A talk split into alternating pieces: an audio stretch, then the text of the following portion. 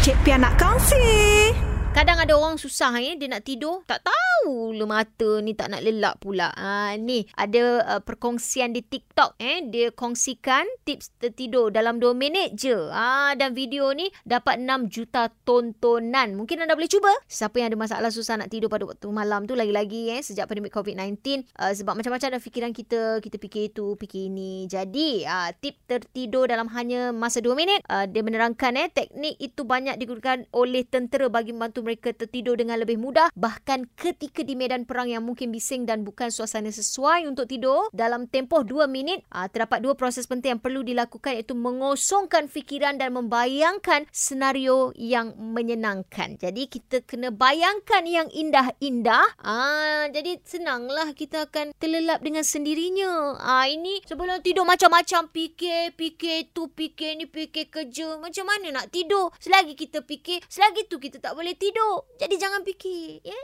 Ingat, ingat yang indah-indah belaka.